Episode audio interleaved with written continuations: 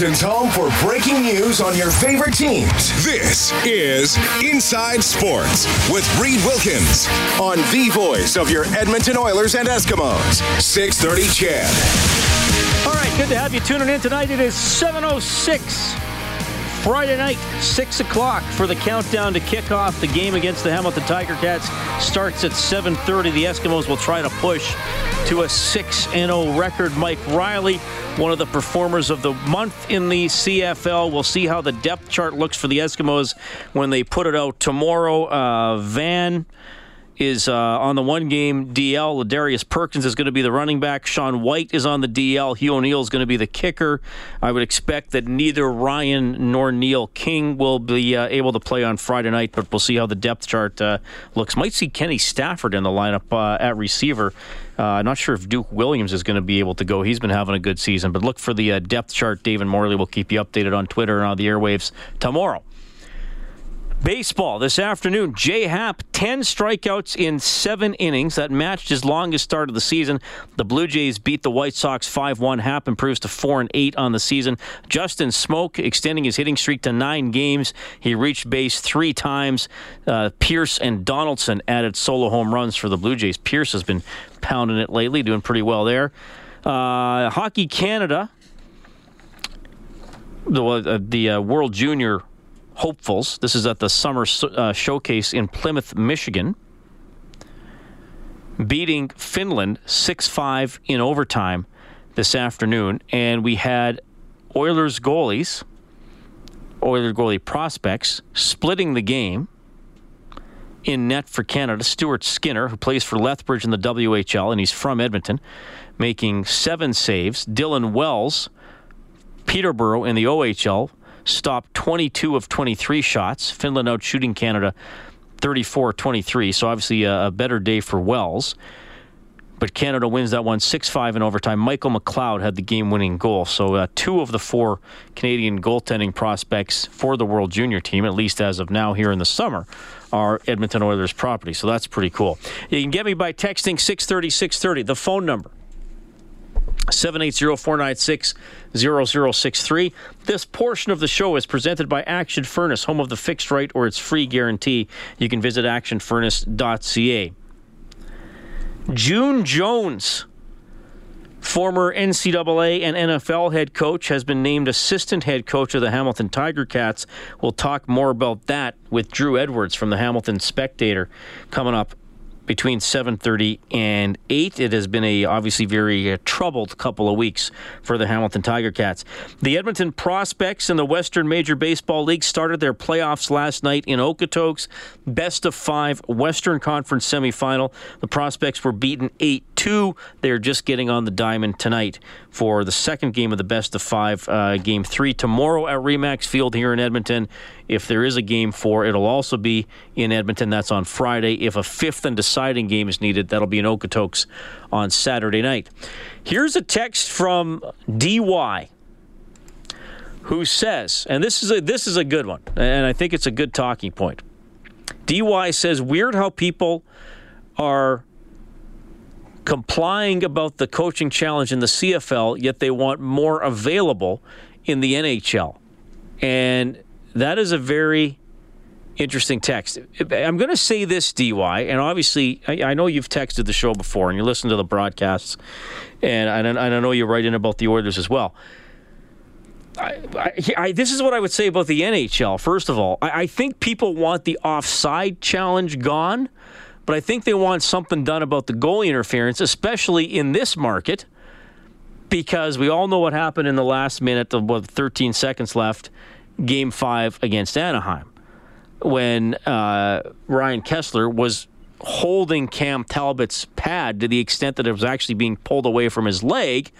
And all the officials looked at was like, oh, he was pushed in by Darnell Nurse, so it's a goal. And they weren't looking for a more detailed explanation of, of why the of why the puck went in and well and why Talbot didn't seem to be able to get up so, and I think also what people would like for video review is kind of a personal thing.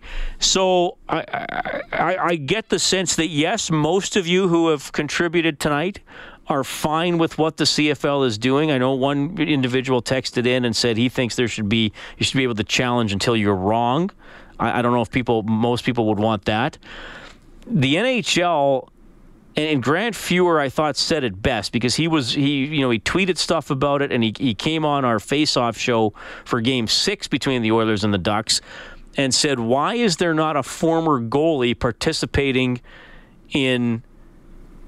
goalie interference rulings. Now, you know, you'd have to have a guy who wasn't just always going to rule in favor of the goalie. But I thought that was a great point because the, an ex goaltender should have better perspective than anybody on was there contact and would that contact stop a guy from making a save? And he might be able to look at stuff and say, hold on, a goalie's pad doesn't separate from his leg on its own. Maybe the guy's grabbing it. Maybe that's goaltender interference, right? So, I, you know, D, DY, that, that, that's a great text because it gets me thinking about some stuff. But I'll, I'll challenge you a little bit there that I don't know if actually people want. Um, more video review in the NHL, but I think they want the standards defined and, and who is looking at it changed because that we we've talked this to death, and it, I mean it's it's humorous yet sad, and you know what I'm talking about the iPad and the referees reviewing their own things, you know, standing in the penalty box or in the the, the semicircle where the penalty box is. If it's going to go to a command center, go, go you know go to a command center. Get three people involved. Maybe, maybe they vote. And some calls are always going to be disputed. And whichever team has it ruled against them, those fans, those managers, those coaches, those players are always going to be mad but it, it it's it seems to me the the system in the NHL needs to be changed. And I am going to say this, and I know a lot of you crap on the on the CFL's officiating. I, I, I still think I prefer the CFL's system to the NHL's system. I'm talking about the overall system in terms of the coaches' challenges and, and who does the reviews. And I, and I know some of the challenges they might wind up being confusing and you're still not sure what you saw in video but I prefer that system of it going to a centralized command than the actual officials on the ice being asked to call themselves wrong. And, and I think we saw instances where it doesn't. Now the, the, the NHL goal interference is one thing the offside challenges need to go away? Or should the NHL just say, you know what, you can, ch- coaches, you can challenge one thing in the game, whatever you want. You can challenge one thing in the game, puck over the glass, um, you know, an offside, an ice. You can challenge one thing per game. And let, uh, okay, here's the thing: just think of the uh, what 82 plus third. Just think of the 95 games the Oilers played last season. I'm not going to include the. Uh, the preseason games, Patrick. Patrick Bauer's on the other side of the window. Let, us not include the preseason games. So the Oilers played 95 games that counted, either in the regular season standings or the playoffs, okay? Okay. The worst, to me, the worst call, and clearly it was at a significant time, was the, the Kesler thing. And, and, and, you know, in that situation, now, was that was in the last minute of the game. So in that case, you know, it's it, the, the league can step in right? But that was the worst call in an Oilers game. The, the worst call in the regular season, I thought, actually helped the Oilers, and they were playing Columbus, I think in December. And was it was it Johnson, the defenseman for the Blue Jackets, was given a four minute high sticking penalty because McDavid got clipped with a stick and was cut replays clearly showed it was Milan Lucic's stick that came up and accidentally clipped his teammate. I do remember that. Right. Yeah. So I mean, if you, now the Oilers didn't score on the power play, I think they were up one nothing at the time. They didn't score on the power play. Columbus came back and won. Now the Oilers could have got a power play goal on that. Could have got two power play goals on that. Gone up three nothing. Columbus fans would have been livid. And rightly should, so. Should have John Tortorella been able to say, "Hold on, hold on, hold on." I just saw the replay, and maybe I get one challenge a game but I'm going to use it now so my, so I'm not shorthanded. I mean, should should it be opened up to that extent in hockey? We'll give you one a game. Doesn't have to be a goal. Doesn't have to be offside, but you can challenge something, and we'll look at it. But you got to be specific. Now, now, what if McLellan would have been able to say, "Watch the pad," as opposed to it, you know, being called down from the league to take a look at? I, I don't know. I mean, you can. We're, we're. I'm starting to talk in circles about it, but I think in general, very much in general, this is a smart move by the CFL. And here, here's here's the, the, to me, Patrick and everyone. This is the clear, the clear clip. I mean, he was very, very expl- uh, explanatory about it, which I appreciated. But here's the money clip where he talks about the intent, the original intent of the coach's challenge. What was the original intent of the challenge flag system? And it was fundamentally to correct the egregious mistake. You know, the one play that might truly determine the outcome of a game, and you wouldn't want the game decided by a, by a mistake by one of our officials. And when you combine all of those, and you see that a lot of times the challenge flags were being thrown because because coaches had them available to them, and they weren't necessarily going to correct a, an egregious um, error. They were just used as a tool.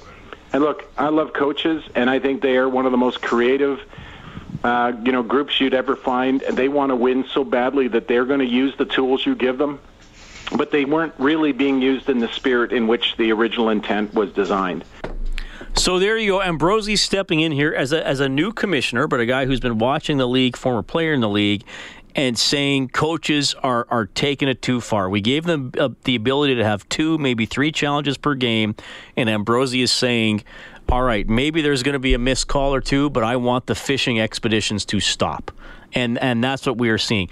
And even though those calls are were debated, if you just talk about the BC Edmonton game from Friday, those calls were debated. I, I called in to Dave after the game, and I was perplexed about some of them, but I also said they were close. And yes, they could have been game swinging one way or the other but in my mind, none of them were egregious. Where I was like, "Oh my God, that was so obvious pass interference. Uh, like I actually thought, I actually thought the most obvious one was Kenny Ladler uh, committing pass interference, and it wasn't called. And then they reviewed it, and and it stood as not pass interference. So I, I think the the the worst of the, in my mind, the biggest error still helped out the Edmonton Eskimos. But uh, look, so you're going to lose your timeout if you're wrong. You just get one challenge, and cl- I, I, I, I think this is it, you know, this this tells you a little bit about again about how fans watch the games, how how much you're willing to deal with, and I think it says something about Ambrosie and who he's going to be as a commissioner. You know, a month on the job, and he steps in and he spearheads this and he does it, and I don't think he's done. I think he was willing to go go this route. I wouldn't be surprised if he steps up with more video challenge modifications, so we call them in the off season. Uh, Dave says you're absolutely right. The NHL needs culture change. Uh, D says, "Hey Reid, I don't think you should compare the CFL to the NHL. It's like comparing the CFL to the NFL, but I agree with the uh, the call: less downtime, more game time." Yeah, you know, fair comment. I mean, I, I, guess I'm just comparing the, the the systems, and I think that and leagues do talk to each other, whether it's the same sport or not. I I do think it's relevant to say this league does this, and these are their general parameters you know, I realize hockey and football are diversely different sports, and you, it's hard to compare the game flow and the rules. But I do think we can talk about how each league uses video review. Is it used on scoring plays? How much can the coach challenge? What when can he challenge? Uh, and then, of course, and that was that was D. That was the key to what I was talking about. Who reviews the call? Who reviews the call? And I would prefer the CFL model you know, or whatever leagues use a command center as opposed to the NHL where it's only the officials who made the call involved. That that was my general point there. But fair text, I appreciate it. 630, 630 is the text line. Phone number is 780-496-0063. We'll take a quick timeout. Inside Sports on Ched. This is Cam Talbot from your Edmonton Oilers, and you're listening to Inside Sports with Reid Wilkins on Oilers Radio 630 Ched. So, what's this one, Patrick Bauer? This is Monster Truck. Good Canadian voice. Uh, Sweet Mountain River. Pretty good. Not bad, right? Pretty good. Don't mind the guitar rock. Tomorrow, by the way, and don't worry, everybody, I'm not doing the whole show on this. I may mention it once or twice. Tomorrow, you know what tomorrow is, musically, pertaining to my interests? The 30th anniversary of the release of Def Leppard's Hysteria. You really are a huge Def Leppard fan, aren't you? Yes, I happen to be. I have a joke for you, and you're going to hate it. What has seven arms and sucks? Ah, you've heard it. And uh, it's actually nine arms because they are a five piece. you didn't even know they replaced the guy that passed away. Oh, yeah. That's like how much in, I attention like in 1992. Oh boy. Well, my Yeah, face he's, is red. he's been in the band longer than the guy who died. well, you've really. You uh, still take- thought they were a four piece? I, I don't. I'm not a Def Leppard fan. I know very little about them. So Well, clearly, if you don't even know how many guys are in the band, my face is red. Wind has gone out of my sails. Very little. Yes, I've heard that joke before. It doesn't bother me. Hey, man, if you do, I'm not telling other people to like them. I'm just saying I like them. That is a great album. Yeah. I, yeah. Uh, it's, it's 30 years old. It's 30 years old tomorrow. There, everybody. Everybody who bought the tape in 1987, just helping you feel old tonight. I was I was two years old in 1987. Oh, really? Yeah. Jeez, you're a kid. Thanks. Uh, I was. Uh. I was. Thir- you. you were already bald, oh yeah. or you've, al- you've always been bald. it started when I was about 18. You started 18 months Honestly, or I 18 was still in high years. school. Friends were pointing out to me, "Hey, you're going bald." Yeah, Okay, thanks. so as a two-year-old, you were a bald toddler. Yep. And two- then two I had is hair for toddler? a bit there in the middle, and So you then hit hair from about three to 16. three to 16. Yeah, good 13 years with it. Then it's been gone. then it's been gone. No, it's uh, it's growing back on my back, just above my bum. So it's a good trade. Oh, there you go. It just moved. It just moved. Thanks for that image, Patrick Bauer. That's that's that's magic for you right there. Uh, it is Inside Sports on 630 Did you listen last night? I did not. We had a. Uh, it was my parents' anniversary yesterday, 47 years. So I did a little. Uh, you know, you don't. After a while, you don't know what to get them for a gift. They got everything. Elsie, a listener, called in and said I should get them the instant pot. I guess it's yes. That's what I thought too. What? What? No, no, not instant pot that you smoke. uh, it's. um. It- It's a it's a kitchen device that's like a seven in one smoker. I don't know if it's a. It's like a slow cooker, uh, pressure cooker, rice maker. I uh, I guess you can make yogurt in it. What? Yeah, A smoker and a apparently, yogurt maker? Apparently, it works well. It's one hundred and seventy dollars. Well, and then I do. started talking to a coworker today, Jonathan down in Creative, Yeah. who said he has one, and he says it's incredible. Homemade smoked yogurt. Yeah, sounds. So uh, yeah, it combine does it's it, but it says seven and one. It does all seven at once. That's the problem. No matter you can't what. pick it apart. it's slow cooking it. It's it's deep frying it. It's it's pressure cooking it. It's yogurtizing it. I want to see What that do you call the infomercial. process of making yogurt? By the way, I, I don't know. Uh, okay, what were we doing? We are doing a sports show. Well, we got a little bit of time to uh, talk about some other stuff. So, uh, Eskimos Friday, six o'clock countdown to kickoff, and the game starts at seven thirty. Are you working Friday, or are you uh, watching the game? I will be traveling, heading back home. Back Where's to S- home? Saskatchewan. Oh, you like the Riders, don't you? I'm a Riders fan. Yeah, you have to. It's the one professional sports team we have in the province, right? Yes. I mean, if you if, if you have a Bombers fan in Saskatchewan, they don't last long. We chase them out. You know. Dave Leopard texting in. He says, "Haha, Reid, I've heard that joke told incorrect with seven arms too many times." Castle Downs Dan, who's a great guy, volunteers at our uh, Santa's Anonymous Golf Tournament, the Gary Drager Classic. He says, "What's not to like about Def Leppard?" And uh, one texter says, "Damn you, Reid! Haha, now I feel old." That's Well. I'll say this about aging: it beats the alternative. So That's right. enjoy the experience. every day's a good day, right? Just try missing one once. It is, uh, is. Are we going to commercial already? Seven twenty-seven. We got the news coming up. Drew Edwards is going to tell you what's going on with all the uh, infighting and and the turmoil with the Hamilton Tiger Cats when we get back.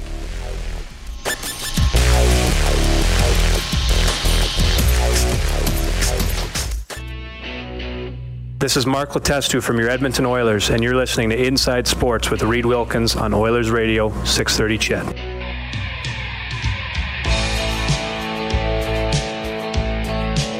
I think the amazing thing about uh, the golf game is you, you really don't have teammates to rely upon to pick you up when you're down or to give you a little bit of a boost. You know, your caddy becomes a very important resource that way. But Um, I, I, think the amazing thing about great golfers is just their mental toughness and how they can shake off bad shots. And I can tell you, as a as a younger golfer myself, I never seemed to have bad thoughts in my head. Now, as a 50 year old, they just they won't go away. I, am lining up a three foot putt, and all I can think about is negative thoughts. So, uh, yeah, it's pretty uh, impressive how these uh, golfers are able to tackle. And listen, they're they're trying to aspire to that next level, and I, I think that's uh, even more exciting to see uh, the beginning of some good young careers. Craig Simpson Oilers alumni speaking about the wonderful game of golf at the Oil Country Classic Celebrity Pro Am yesterday. Simpson always a, a very uh, well spoken analyst on, on hockey and, and, and, interesting thoughts on golf. And as he said, he can't he can't keep the negative thoughts out of his head. I think we've all been there on the golf course. Thanks a lot for tuning in tonight. It's Inside Sports on 6:30. Ched. Speaking of negative thoughts and negative energy. There is a team in the Canadian Football League that is 0 5. They lost their last game by 59 points. And they had about a 20 player fight at practice earlier this week. Drew Edwards covers the Hamilton Tiger Cats for the Hamilton Spectator. Drew, you're on with Reid Wilkins. How are you doing, buddy? Not too bad. How are you? I'm doing very well. So it's pretty. You forgot uh, to mention the you forgot the, to, to mention the addition of a new head uh, assistant head coach this week as well. Well, I'm getting to that, buddy. I just I, I don't necessarily see that as negative energy, or should I see that uh, as negative energy? Uh, I, I, don't know. I guess we'll see how it, how it turns out. I think there's some uncertainty around it. Uh, it could be a benefit at the end of the day, but I think there is certainly some some question marks about what role June Jones will play what it means for the Ticats, what it means for offensive coordinator Stefan Ptaszek. Uh, so there are some, I think there are some questions. I think overall, uh, it has the potential, though, to be a, a, net benefit. You're right in that regard. Okay, so but tell me a little bit be, because it's kind of rare. And, and June Jones, if people uh, kind of know the name but can't remember, uh, I mean NCAA, where was he? Hawaii, uh, SMU uh, mm-hmm. in the NFL. And if, and if, you look up run and shoot offense, he's kind of synonymous with it, right? So right. yeah, him and Mouse Davis, right? Him and Mouse Davis are sort of the the fathers of the run and shoot offense, which was. Uh, you know, sort of the, the, the a very popular offense in sort of the the 90s. Or, you know, he worked with guys like Brett Favre, and he worked with guys like Jim Kelly. Uh, so yeah, he's a very, very well-known guy in in sort of football circles. Now he's been out of sort of the coaching game for the last three years or so, uh, working at a high school in Hawaii, essentially.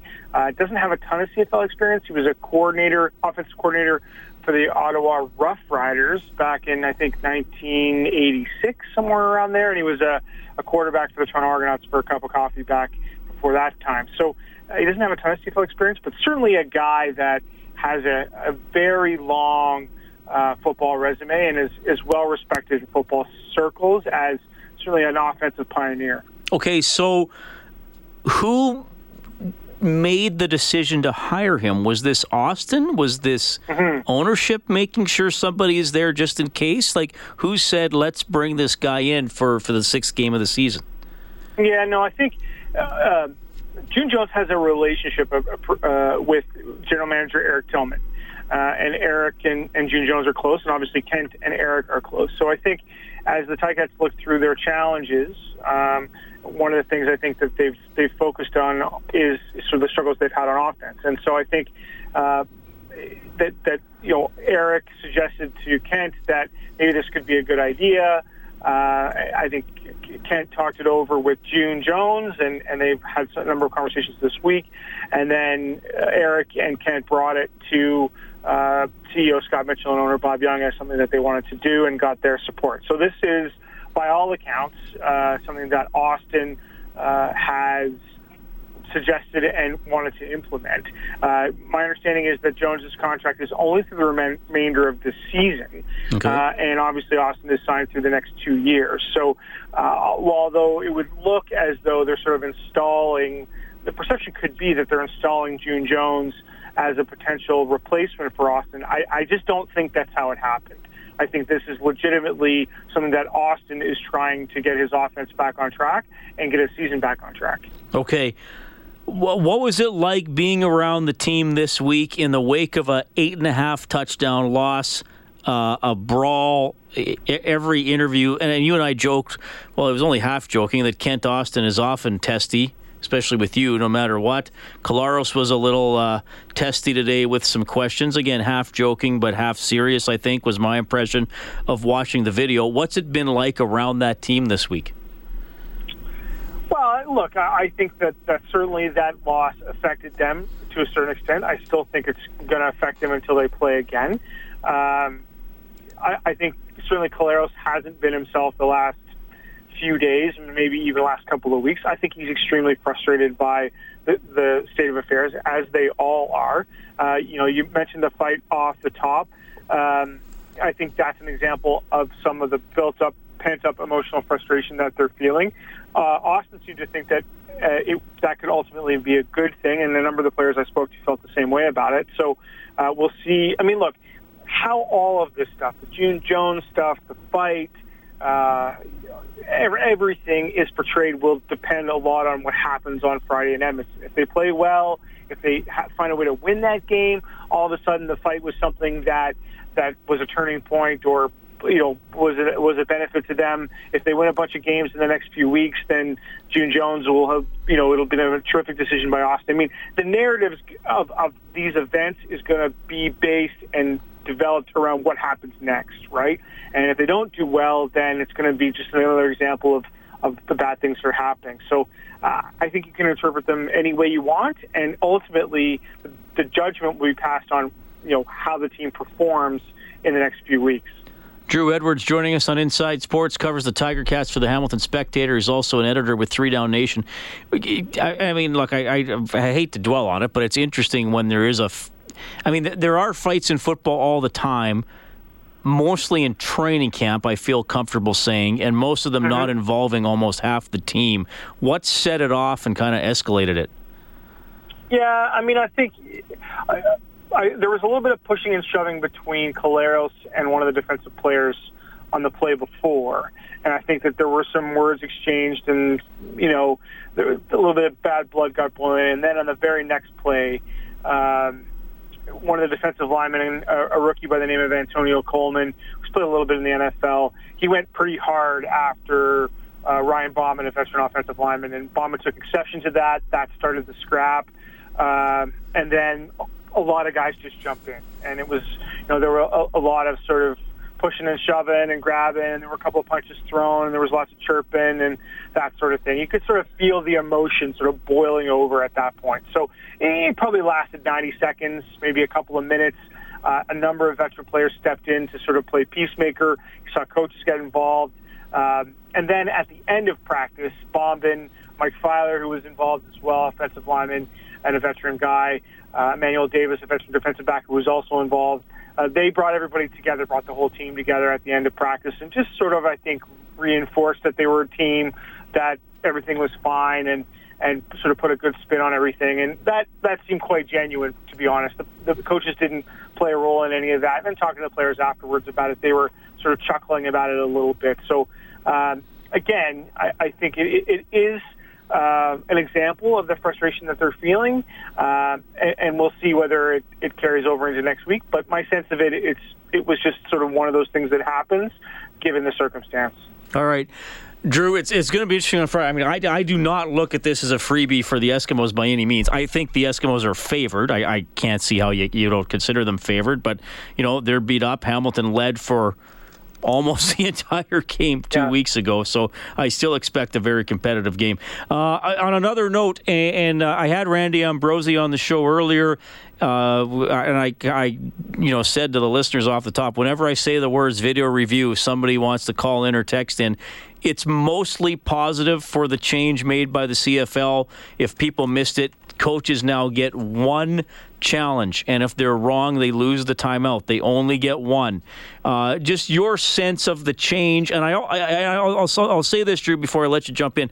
I also think this says something about Ambrosie because I wonder if there's more to come. I mean, I think he might be a little more uh, direct with wanting to step in and make changes than past commissioners.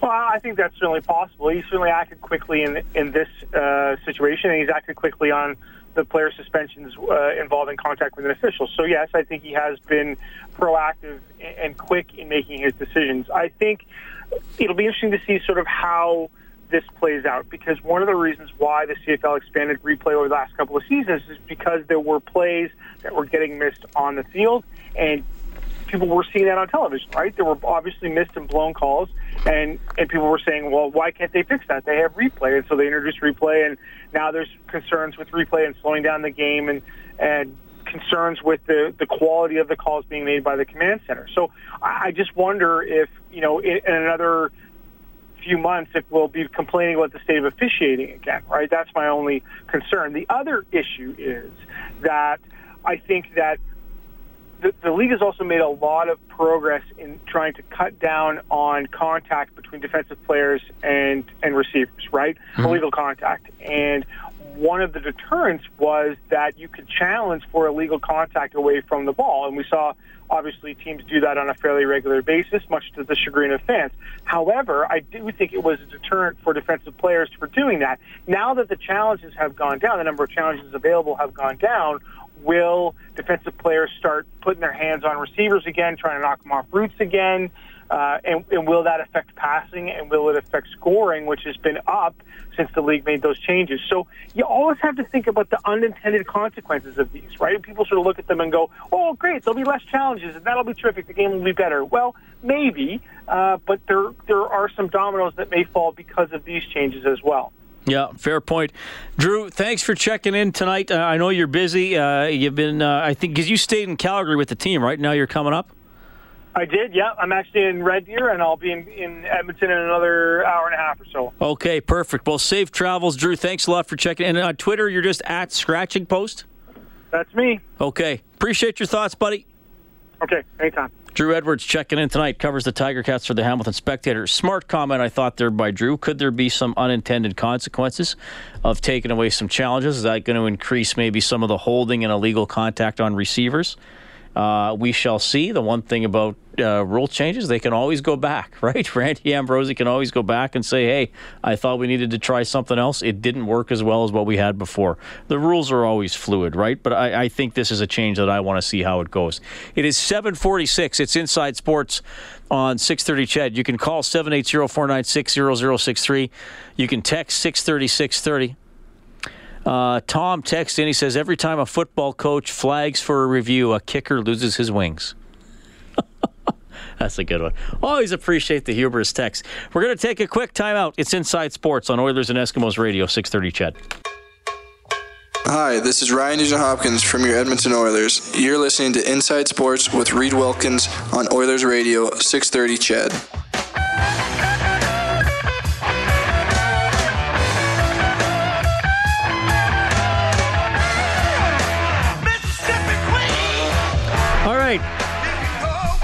Thanks a lot for joining us tonight. It's 7:49 Inside Sports on 6:30. CHED Blue Jays played this afternoon. They won 5-1 over the Chicago White Sox. CFL making the change to the challenges today. Coaches now just getting one per game, and if they are wrong, they lose a timeout. Of course, uh, CFL teams uh, was it two or three years ago they changed it. You know, you get two timeouts per game instead of one, but you can only use one in the final three minutes of the game. Anyway, uh, Inside Sports on 630 CHED. Mike Reilly, player of the month in the CFL, along with Greg Ellingson, outstanding receiver for Ottawa, and Toronto defensive lineman Victor Butler. Oh, I forgot to mention this. Andre De Grasse, the uh, exceptional young Canadian sprinter, he got a bronze at Worlds in the 100 meters in 2015, bronze in the 2016 Olympics in the 100 meters. He is going to be out of the upcoming World Championships in London that start on Saturday, run to the following Sunday. Uh, he has suffered an injury, so no De Grasse at the Worlds. Usain Bolt, legendary sprinter, likely to be his last Worlds. So uh, he and De Grasse will not go head to head. Babe Patrick, old boy. Yes. 108 we, that was a great interview with Hazelton, by the way. Yeah, man, was. he was well spoken, uh, smart guy. Definitely passionate about football, and I, I loved I loved how he explained that 108 yard play. you know, the positioning of the defensive back, how he saw him in his back pedal, trying to get in his blind side. Wasn't sure maybe he'd be able to get out, get to the outside, but he was able to make the catch, and then away he goes. Got pretty good recall, yeah. Yeah.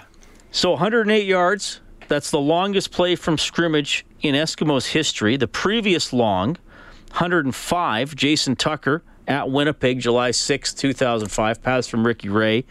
Did you remember Derel Walker had that 104 yard play last year against Calgary in the Labor Day rematch? Yes. Yeah.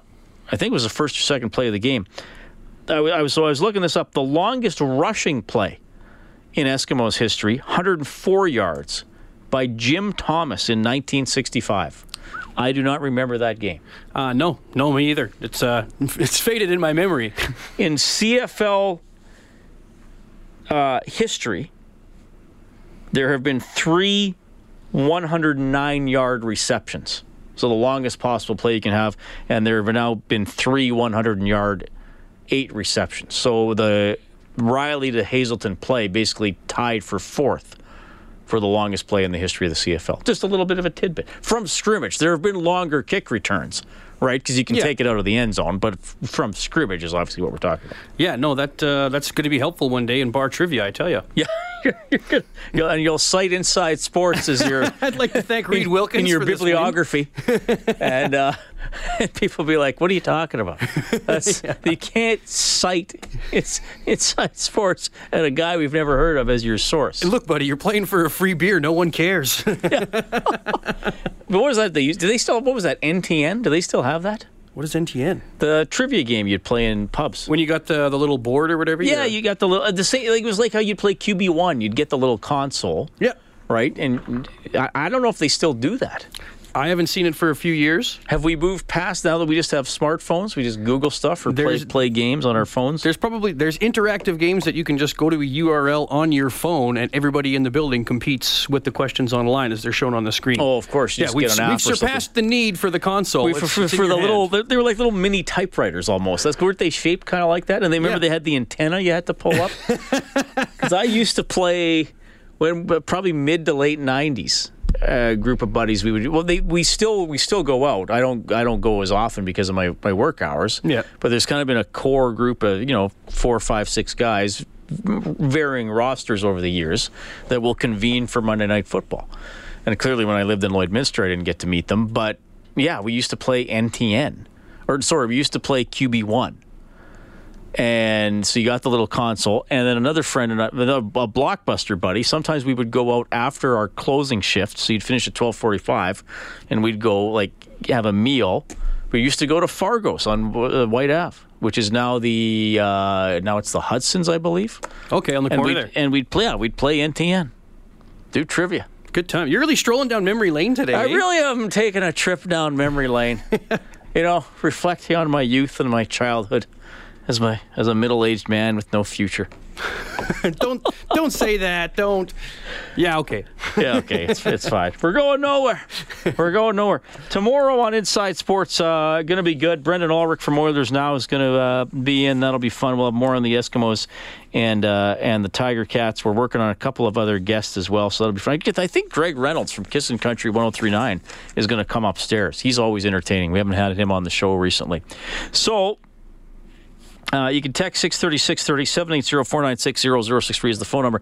I thought it was a very interesting comment from uh, Wayne Gretzky yesterday at the Oil Country Celebrity Pro Am. I asked him about the McDavid contract and then well, what lies ahead for number 97. He's unreal. He's just a wonderful young man, and I told him when he signed he deserved every penny that he got. He, he's worked hard since he was a young child, and his parents should be very proud of how they've raised him. He was uh, guided tremendously in the right direction. He's brought an energy here to not only the National Hockey League, but obviously to the fans of Edmonton. He's a special, unique player, and like I was at 20, 21 years old, until you get to that next level of winning a Stanley Cup. Um, uh, like uh, Mark and I had to do, and Paul Coffey, Kevin Lowe, um, you're not comparable to a guy like Sidney Crosby. He's got three Stanley Cups, he's got a couple Olympic golds, but Connor's only 20. He's going to get to that. And so once he gets to that, and once he starts knocking those things off the chart, uh, he's going to go to another level. But I just happen to think that he's a really wonderful young man, and it shows his commitment. He wanted to stay in Edmonton. He signed the eight-year extension. Um, I know the Oilers are really proud to have him, and the city's excited to see him play each and every night. All right, Wayne Gretzky talking about Connor McDavid, and, and I, I, thought the key there was, I mean, he praises the young man, his character, his work ethic, his family, uh, his ability, obviously. But I think you, Wayne's also putting the brakes on, on some of the comparisons as well, and he brings up Crosby, who's the, the contemporary for McDavid, even though he's, a, I guess, a generation older in terms of hockey terms. But yeah, he's saying Crosby has won this stuff. Connor has to get there. Then we can talk about him in those contexts. And I don't think he's, you know, he's being negative or insulting or anything like that. I, I think that is just the reality. And it speaks to me of how, especially in team sports, and you know what's uh, what are some of the debates? LeBron versus Jordan, Kobe versus LeBron. What what movie was that? Where uh, what was the movie? where the, the the kid is saying that LeBron's better than Jordan, and the the older guy is just like six championships, end of story. I know what you mean. Yeah, it's a recent. It's like the, the last either. couple of years. I just oh. thought I just thought of it off the top of my head. But but I mean, a lot of great hockey players you bring up had this many points, this many points, this many points. Marcel Dionne's a great, never won the Stanley Cup.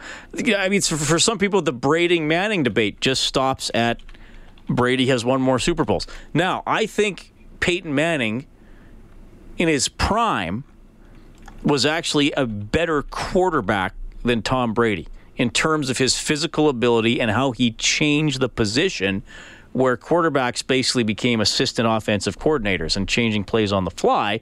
But you can't argue that Brady simply won more and came through in more clutch situations. What movie was it? Bad Teacher. Cameron Diaz, Jason Segel. That wasn't Bad Teacher? I, apparently, I never saw the movie, but I remember seeing that clip. I saw it.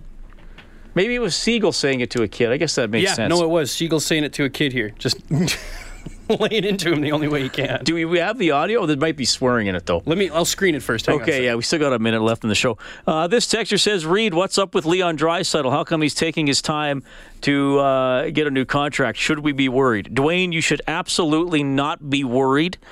Uh, he will sign with the Oilers. There will not be an offer sheet. He will not be traded. He will be with the Oilers.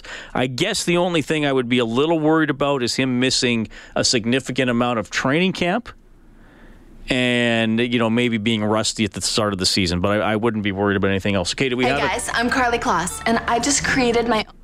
Oh, that wasn't of it. Of course, an ad just what kicked an ad just came on. Yeah, just, just we kicks in just as I go to hit play.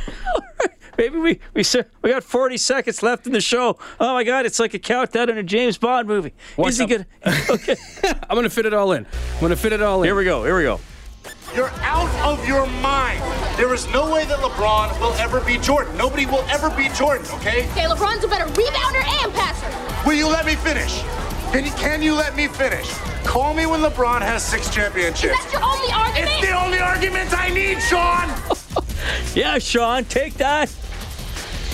Patrick Bauer doing a great job as the studio producer this evening. Dave Campbell's the producer of the show. Thanks to our guests, Drew Edwards, Vidal Hazelton, Randy Ambrosie. Thanks to everybody who called and texted. My name is Reid Wilkins. Back at 6 tomorrow. Have a great evening.